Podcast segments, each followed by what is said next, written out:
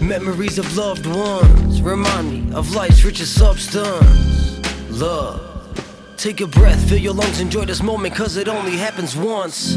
An innocent child in a beautiful world. Hatred, pain, and tragedy, abusing all the savagery. I could pull my guts out on how it damaged me, but I keep it moving, keep my chin up, proving you can make it through the ruins without being ruined.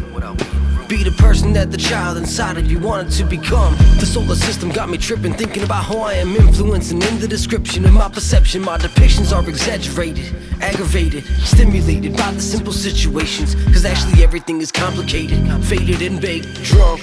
So your head sitting sideways, put the piece of the puzzle together to realize that another is missing. Through the process of thinking, but you can't even solve it. My solution is to fight. Get inspired by the street light. Feel the night. See the moon, breathe a hit from your joint as you think about what you wanna do.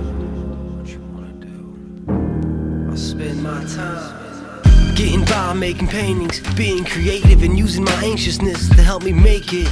In love with debating my reality, but sometimes you just need a break. Wake up, get baked. Thank the Lord for today. Trying to stay positive as I get on my way.